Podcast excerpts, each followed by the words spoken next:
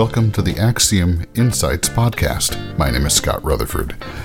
This podcast talks about trends and best practices in supporting organizational performance through learning. Today, our focus is on IT training and leadership. My guest today is Eric Bloom, who has a deep background in IT training. Eric has held numerous senior leadership roles at companies like Fidelity Investments and Monster, and he's an accomplished keynote speaker with TEDx and many other speaking credits. As an author of numerous books on technical and leadership topics, and he's the founder and executive director of the IT Management and Leadership Institute. In our conversation, we talk about his experience as a senior manager in IT and his experience as an entrepreneur with a focus on leadership development. So let's jump into my conversation with Eric with this background. Eric told me he didn't go to college expecting to work in technology. Instead, he expected to be an accountant. But that changed, he says, when he took a computer class in his first semester, and that quickly turned into a double major and a focus on computers. So from there, I went into the computer profession, you know, into really IT, or at the time, data processing, um, but always worked on business related systems because of my strong business and accounting background. So from there, you know, I started as a programmer, I was a business analyst, a um, project manager, uh, director of app dev, and eventually, uh, you know, in senior IT spots. So that's sort of how, you know, I progressed professionally. Um, as far as my interest in continuing ed or in education uh, is about, uh, about, I think it was the year after I got my MBA from Babson, uh, is I was given the opportunity to teach a computer class. You know, just the typical, oh, it's Tuesday night, I'll be teaching C kind of thing. And I loved it, and I taught one night a week at either Bentley or Boston University, depending on, I was at BU in the middle for a couple of years, for about 15 years and uh, I loved it. I basically stopped because I stepped into a senior IT leadership role, and you know I was traveling, I was busy. You, you just couldn't do both. Also, to be honest, as my salary increased, the amount of money I was making as an adjunct faculty member became sort of, let me say, less and less uh, a percentage of what my overall income was. So, as you were teaching those courses at uh, at BU and Bentley, those were uh, what programming languages? What what were the course? What was the course content? What happened was is that you know um, when I moved into the management roles, which was pretty early in my IT career, is I always loved being a hands-on techie. So I never really felt comfortable losing my technical skill. So as a result, what I um, what I always taught at Bentley or BU was hands-on technical classes because they made me learn the new technology. You know, like when um, when C came out, I taught C. When Unix came out, I learned and taught Unix. And even though I weren't I wasn't using that in my daily job roles, is that having that sort of technical understanding and still having a technical edge was a great advantage to me as an IT manager because I could sort of talk the talk with the people in my team. I wasn't one that said, well, you know, 30 years ago when I programmed in COBOL, I could still do that. I could program in C or ASP or whatever languages it was. Uh, got a um, you know a deeper understanding of technology in general. It kept me current. So as a result, I always felt that that technical edge was also an advantage. Moving from that uh, technical learning area into, and you mentioned you moved, you moved into into obviously management leadership roles yourself with that comes the exposure to the other side of, of management, which is not just managing the skills, but managing the people. And I'm curious how you experienced that. Ah, it's a long and sordid story. No, I'm just kidding. Uh, is basically what happened was is that also early in my career, I'd written a number of uh, computer books. Uh, C, Pascal, actually COBOL, uh, one or two others along the way. And then, you know, I just sort of let it go. You know, I did that stuff that was something I enjoyed, but I wasn't really hands on anymore, so it didn't make sense. But then when I moved into IT management roles, is that what did I need to do? I needed to promote people to first be first and second line IT managers. So more than one of them over the years said to me, because you know when I promoted them into those roles, is then I had to train them how to do it. So as a result, more than one of them over time said to me, said, you know, hey Eric, you've written a bunch of computer uh, computer books. You know, is that you should write one on management training? You're pretty good at teaching us how to perform this task. So fast forward a whole bunch of years is that uh, first time I was laid off. I mean, given the opportunity to do new things, Uh, you know, I had a summer off where I was applying for new positions, things like that. I wrote a book called Manager Mechanics Tips and Advice for First Time Managers. And then, um, you know, I got another job. You know, I, the book did pretty well. It was on the bookshelves. You know, it was in uh, uh, Borders and Barnes and Noble and that kind of stuff. And it was fun to go in and see my book on the shelf, you know, that kind of thing. And uh, then I got another job and just sort of forgot about the book. You know, is that it wasn't. I did it sort of to do it rather than to make it a profession. Uh, so anyway, fast forward a few more years. My um, uh, the publisher that I originally went with went bankrupt. I had to negotiate the copyright of the book out of nego- out of uh, bankruptcy court, uh, you know that kind of thing, and it just still sat for a while. Uh, fast forward till uh, till 2009 is during the financial meltdown. I was head of IT at a um, you know at an asset management firm and was given the opportunity to do new things. So, you know, I had the the adult education background from Bentley. I had a book on new manager training effectively. So what I did was is that became the basis of my company in January of 2009 uh, with under the name Manager Mechanics. Uh, I named the book after the open URL, and then I named the company after the book. So opportunistically, you worked worked from what you had and built on that. Yeah, makes sense. Absolutely. And you know why? You know the technical bend is look what my background was. You know, is that where really I had my most experience, and you know was in teaching technical people to be in a management. I could not only train them, I could coach them, and I could mentor them because I'd been in those positions myself. So that's sort of how it all came about. What I learned later as a member of National Speakers Association is they have a uh, an expression you get rich in the niche. So by specializing in IT leadership training, what it did was it differentiated me from the everybody else that did that.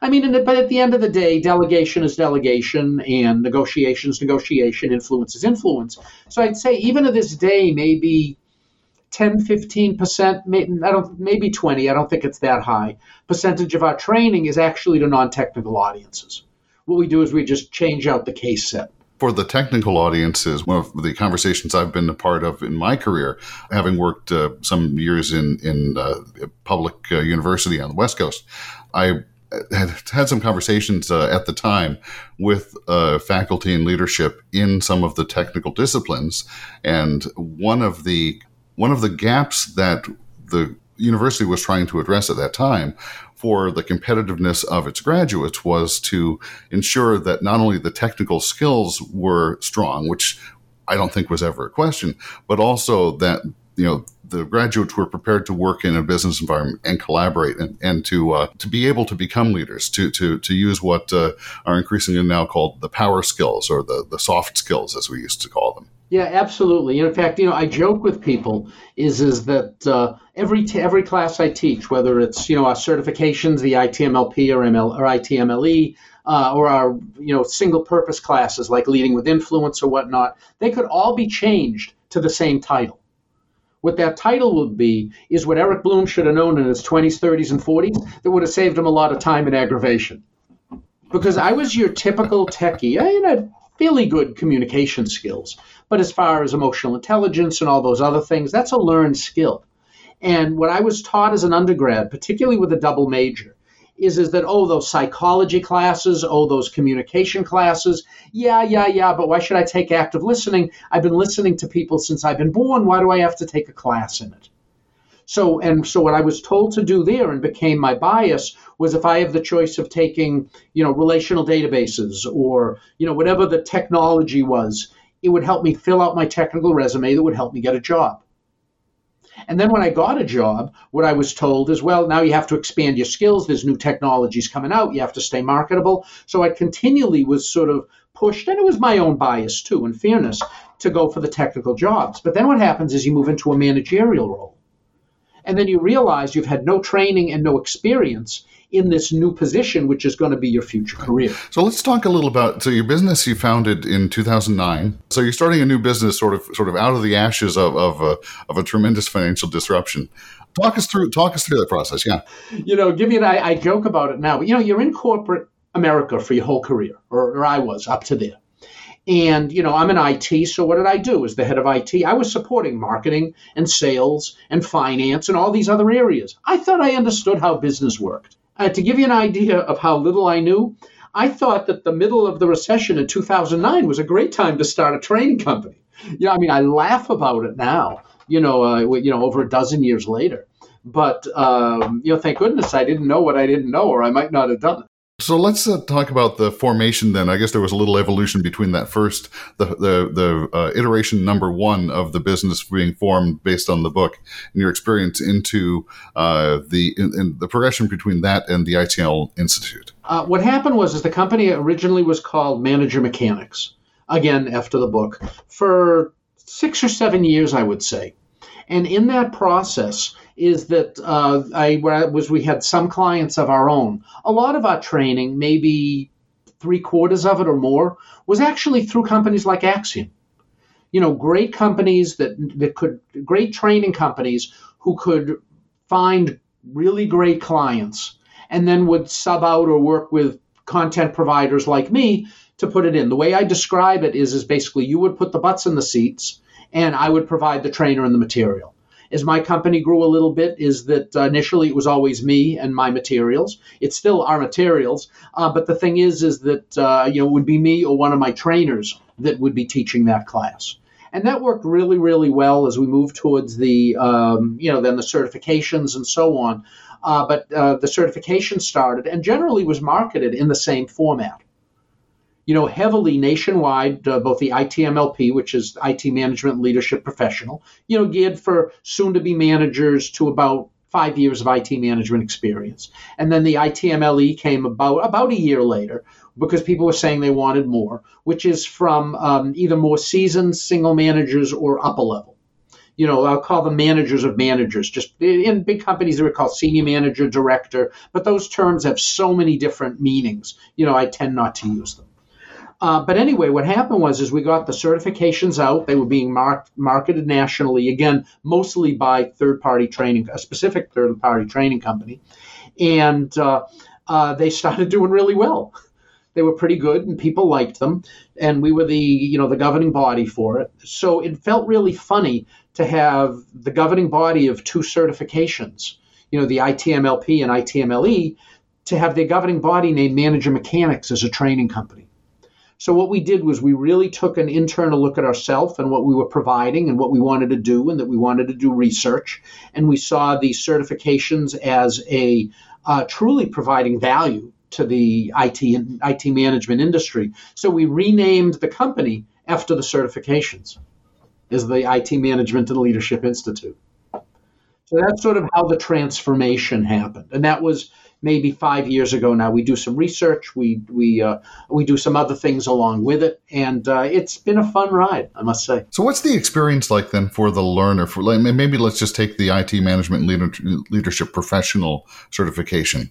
Uh, so, if if someone is in information technology and considering advancing their career path and considering a certification, What's that look like? First of all, you know, while certification itself, I think is very important. You know, I mean, it adds credential and that kind of thing. But the truth is, like any certification class you would take, the power is in the training. And it's in the materials that you're learning and the skills and the knowledge that you're gathering. So what the ITMLP is by its nature is it teaches what I like to call the business of IT. So someone becomes a first time manager, you know, whether it's in, you know, IT or accounting, finance, sales, anything you become a first time manager. All big companies have great new manager training programs. They teach delegation, performance reviews, how salary planning works, uh, difficult conversations, conflict resolution, you know, that kind of stuff, you know, that's in there. And originally we did have some of that material in there. But we learned over time is that what we really and what we really concentrate on now for the last few years is those things that are special that an IT manager needs to know. So, for example, is is that in the ITMLP, and you'll hear that there this is related for new managers, but IT oriented. And by the way, I always suggest talk to your HR person, talk to your internal training person, take that class, you know, the generic one, and learn about those skills because they're of incredible importance you know, if you're going to be successful as an IT manager. But when we teach things, it's like life as a technical manager. What are those things you know? How do you, uh, you know, how do you negotiate with one of your uh, your project stakeholders? You know, on a number of resources project scope and delivery date you know, is that how do you influence people internally and external in IT so that your projects can not only get completed but adopted? Um, you know, we talk about uh, an overview of methodologies. Not that we want, uh, not that we're going to, cert, you know, be certified in them for what you're going to learn in a cross methodology class, like on a Wednesday morning as part of our nine topics. But it talks about ITIL and waterfall and agile and lean IT, you know, and things along that line. Because if you're an IT manager, regardless of where you are, you need to understand the business of IT and the the the the, um, the management landscape. You know, how do you drive innovation? You know, and uh, problem solving as, as an IT manager. You know, how do you how you how do you handle being a cost center manager? You know what I mean? You know, your budget versus actual report. What is it and how do you use it and all the things related to that. Vendor management. And then on the third day of it, we talk about IT internal client service. So as you see there, it, what it is, it's a base skill set that's required for either an IT manager to use directly, depending on what their job is, or at least to know how it works to be able to work with their peers and position them not only for success but upward mobility. If you think about the students you've had participating in the certification pro- uh, program, I realize it's probably hard to make generalizations about career path and intent, but I'm curious whether you find folks coming to the certification to advance within the IT sphere or to use it as as perhaps a, a, building block to move into a broader management role. There's always the conversation in business, or at least uh, it, if you believe like Forbes magazine, everyone's clamoring to be the CEO. How do you get there? And I'm curious uh, what your experience has been with the certification programs. Are are people looking at this as a way to broaden management skills within the IT sphere, or as a springboard to you know COO or CEO? Well, let me say for the ITMLP, which is really first line managers, is they're really learning, trying to learn the mechanics of how to be an IT manager. So for them, I would say is where they may aspire for you know CIO or higher management positions. They need to learn well the mechanics. Going back to an old term, uh, the mechanics of IT of the uh, the business of IT of being a manager. So they're learning the business side of it. So they're not so much. Um, it's more just sort of what do I do? How do I grow into the role? Uh, I know how to do some of this stuff, but gee, what actually is vendor management? Why should I care about it? The ITMLE, the more senior one, the uh, management and leadership executive, that's more positioning people, again, for middle and senior management roles within IT, but a lot of the things that we discuss uh, generally prepare them actually for anything in management you know, I'm, I, I will propose whether, and I also do executive coaching in, you know, in this same space. And, you know, what I've said to people who are in, you know, CIOs of smaller, I, you know, smaller organizations, 30, 40, 50 people in IT, you know, down to first line managers, is you can't just be the head techie anymore. What you need to be is a strong business executive who, by the way, has to has the skills to lead a technical organization. You know, so that I would say at any level of IT management, you know, let's I'll just so now call it just the senior manager or director, VP level, is what you really want is a seat at the business table you know, is that the first time you're hearing about a project is when the business comes to you and says, let's implement software X, is you've missed the whole first part of the discussion, which is around the strategy and why do we need it and what's its return on investment and you know what what in our direction should move us that way. So as a result and, and also as you move up the ranks is you become less hands-on and tactical and more business and strategic. So everything you do technically you have to have business think business first and technology second like and then i'll talk to people in internal operations and they'll say all right we have to upgrade the routers. I mean how could that what could that possibly have to do with the business? Yeah it, it, it's it just happens to be the technology that helps everyone connect together but that's not important i'm sure. Well plenty because if your routers go down guess what you have no business so you know well but true. But see, exactly. But the thing is, is why would you upgrade the routers in the data center? Well, sure. first of all, cybersecurity. It minimizes technical risk because newer versions of the operating systems in the routers and you know other equipment of the communications equipment of that type is built from a security first perspective.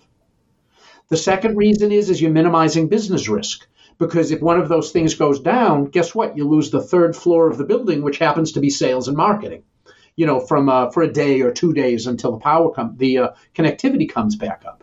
So regardless of what you're doing in IT, you have to think of it from that business perspective. So back to your original question, people at this level, they're still thinking of moving to a CIO or whatnot, and not everybody wants to go into the business. A ton of IT people went into IT because they love IT.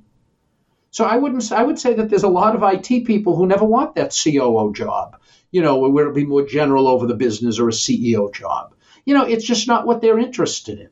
So, you know, is that uh, there's a lot of great techies, by the way, who don't even want to go into management. You know, they'd rather stay hands on individuals. And I think that particularly bigger, smarter companies are recognizing that. I mean, realistically, in most in most IT shops, is the uh, your senior um, your senior enterprise architect who knows where we, where all the let me say technical bodies are buried in the data center like, oh, don't reboot that server because the source code that's on it is gone. You know, those kind of people. They're in many cases worth at least as much or greater value to the company than many of the VPs. So as a result of that, you know, they should be able to grow in that. In fact, it's called a fellowship program. I write for CIO.com. I wrote a post on it a month or two ago, actually. And, um, you know, that they should be able to grow as true technical professionals without ever managing people. So to think that everybody wants the CIO job, I mean CEO job, or even the CIO job, many do, but many don't. Yeah, and we'll put a uh, a link rather to the post uh, that you or the the article you mentioned in the show notes for this episode as well, so folks can refer to there. So as we as you sort of round out the the conversation about IT training, I'm I'm, I'm curious to get your perspective about how the available uh, delivery mechanisms, I'll put it that way, of IT training fit together. Um, you mentioned uh, having done classroom training uh, uh, in, in your past, and of course, the, the fault in many uh, training disciplines today is okay, well, we need an instructor in front of a classroom of, of people. On the flip side, you have uh, certainly emerging populations of, of professionals who have gotten very used to on demand self sourced training I need to figure out a new a new uh, scripting language. I'm going to go on YouTube for half an hour and do a deep dive and figure it out on my own, uh, and and and go rogue. How do you see these options coming together for for the IT professional, and and how does how do you think the the training professional can manage all of those potential inputs to to to, to develop the skills uh, of their of their team? I have a very definitive answer for you. It depends. and what I mean by that is it depends on the person, certainly. Um, it also depends on the technology, on their specific role in the business, etc. Uh, for example, if you have a .NET programmer and you want to teach them Python, you know, and you want to get them up and running in two weeks as a reasonable Python programmer, you know, probably the best way to do it isn't to turn them loose on YouTube. Is what you need to do is I look at I look at training. I'm going to talk on the technical side first, and then the managerial. On the technical side, I look at training of all types as an accelerant you know, uh, they actually say what 70% of the uh, 70% of someone's work skill and knowledge comes from doing the work. But if you've ever tried to learn a technology in a, in a vacuum on your own, it's really hard because technologies are very different. Even though at their base level they all do the same thing, you know, the syntax, the rules, the tricks, the naming conventions, the thing you sort of know because you've done it for six months or 10 years you know? So as a result is is that i think that there's a place for all different types. Like for example if i wanted someone to be learning python then i might have them you know um, you know say hey on demand you know take this uh, you know two hour python class online just to get a gut feel for what it is and then put them in an instructor led class the reason is is because there's lots of these questions that come up you know, is that when you have a, a live instructor, and then I'll talk the difference between virtual and in person, but when you have a live instructor come up, what it does is it provides you a number of different types of opportunities with the learner. You know, first of all, what it does is a good instructor can answer questions about the technology. They're not talking heads you know, they're not this and like, for example, Python class, you know, something online, they talk about how loops work and what they are. You know, and you know, you put this at the top, you put this at the bottom, you put stuff in the middle, it reiterates. All right, that's all fine and good, but someone who was a C programmer for 20 years and trying to learn Python, they don't need that. So as a result, with any of the, the, the fixed programs like that, I mean, yes, you can go around and pick up little pieces, um, but the instructor, assuming quality, and I would virtually everyone I've seen in the technical space certainly is, is that they can jump around. They can make that comparison. You know, they have someone in the class who's going, say, from uh, from .NET to Python. and can say, oh, you know how in .NET you do X, Y, Z? Well, it's sort of the same thing here, but you do one, two, three. Oh, you're a C programmer? Yeah, trying to learn Java? Yeah, you know what? You don't have to worry about that null terminated string at the end of anymore. You don't have to worry about garbage collection. Java does that for you. Oh, really? You know, it's those kind of insights and those kinds of bridges from technology to technology that happens with an experienced live instructor that you don't get from an on demand class. Not that they're not good. I mean, you, you can learn a lot from one. But where I see that on demand is better is if you're going in for a particular, get to gain a particular knowledge set from a skill set where you already have a basis. That's where, at least, you know, as a technologist myself, is that I found that that was the best way. I mean, I, I want to talk to somebody and I want to ask them questions. And I want to say, hey, you know, in this one, is while when better than do while? You know, in this, or, or even if they're both the same, which ones do you see when it's used by professional programmers in industry? You know, is there a standard? You know, like little things, like I can say A equals A plus, you know, A equals A plus one, which is an incrementer, but it says A plus plus. I mean, I know what it is, but which one do you use? And have the instructor say to you, yeah, if you put in A equals A plus one in, you know, a modern program, they're going to laugh at you that you didn't use an automatic double plus incrementer. Oh, why? Oh, well, because they will. you know, it's those things that you gain by having a live, knowledgeable instructor that you, you, you just don't get if it's if it's on-demand learning, which again has its place. No disrespect to, to on-demand learning as I'm saying it, but it's a different paradigm that solves a different set of solutions. So for the yeah right, and so for the for the uh, you know L and D head of L and D L and D manager or director, uh, you often see the the best formula is to present a uh, sort of a catalog of options then for training, which includes some on-demand, uh, you know, uh, so there's a knowledge bank, there's some on-demand curated on-demand resources supported by live instruction, whether that's virtual or face-to-face, and perhaps even more, you know, on detailed coaching or, or, or, or time intensive coaching. Uh, so sure, it, the, I, my belief is that no one piece of that can be can be as effective as possible if if it isn't supported by the others. Agreed. I agree 100%. You know, each one has its value. You know, there are every different training mechanism. There are, they all should be viewed as different, you know, different arrows in your quiver. Some will be more, some might be better for others at different times. Some people might only like demand because you know what? They, they want to do it at two in the morning and they don't want to really talk to people in a classroom. There's other people who need that interaction in order to internalize it. So I agree with you. I think that sort of the full set, whether it be on demand, you know, in person, lab based, they're, they're all they all have their place. Again, depending on the person, the skills, and the ultimate goals of where the person wants to go. So the other side of that coin is rather than talking about the technical skills, let me briefly talk about the IT management skills. Is and those come from two different directions. First of all, you have to be able to manage people. Second of all, you have to be able to run a technical organization. And the two of them are different. Just like running marketing, I'm sorry, running sales, you have to know about uh, sales quotas and you know different um, you know different customer quartiles and things like that. Well, in IT, you have equi- uh, equivalent things. You know, like for example, you never want to have only one person who knows how a technology works because that maximizes your risk. And what happens if that person leaves or goes on vacation? So what I would say is is that unlike technical skills, which you want to teach to the person the day before they're actually going to use it you know, because ask any, te- uh, it's happened to me, ask any techie what happens if you took a class six months ago and now you have to use it. It's gone. You got to re- retake the class. In fact, you'll probably be aggravated that you got to take the class and then didn't get to use it for six months.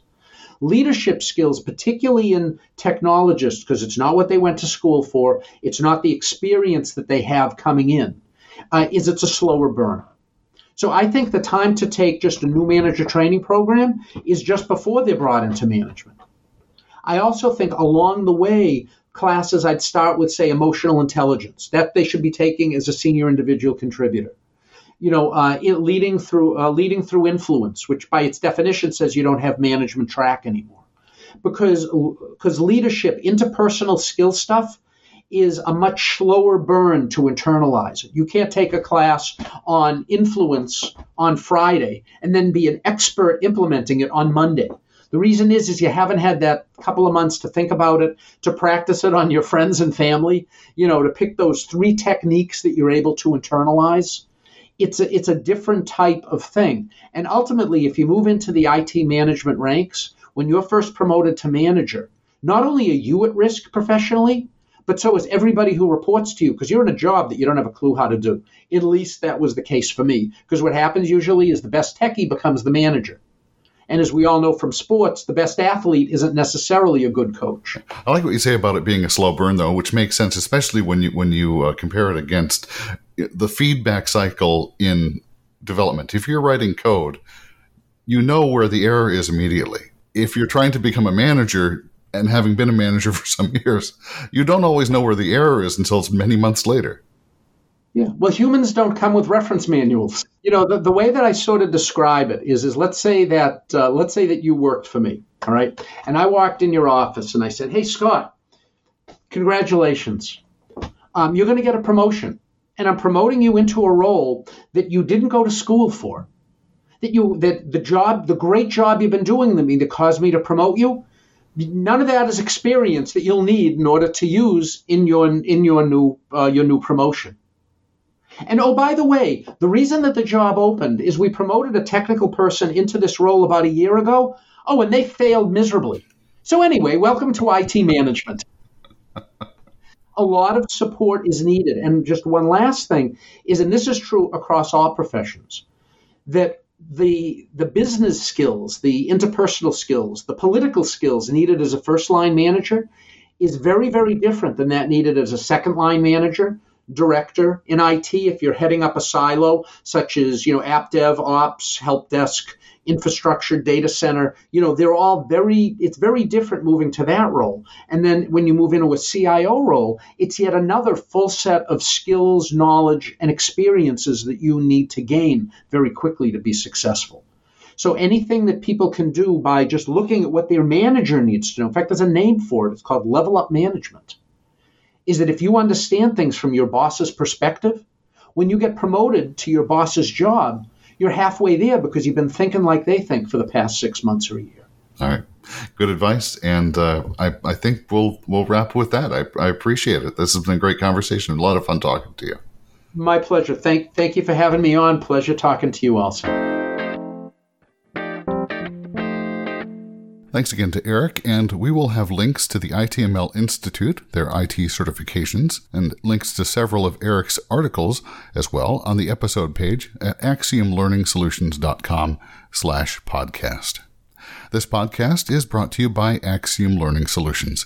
Axiom is a learning services company. It works with learning professionals to bring together the people and resources needed to accomplish virtually any learning project. Many L&D leaders know Axiom as their virtual bench for learning professionals, either short-term or long-term, to help them move learning projects forward.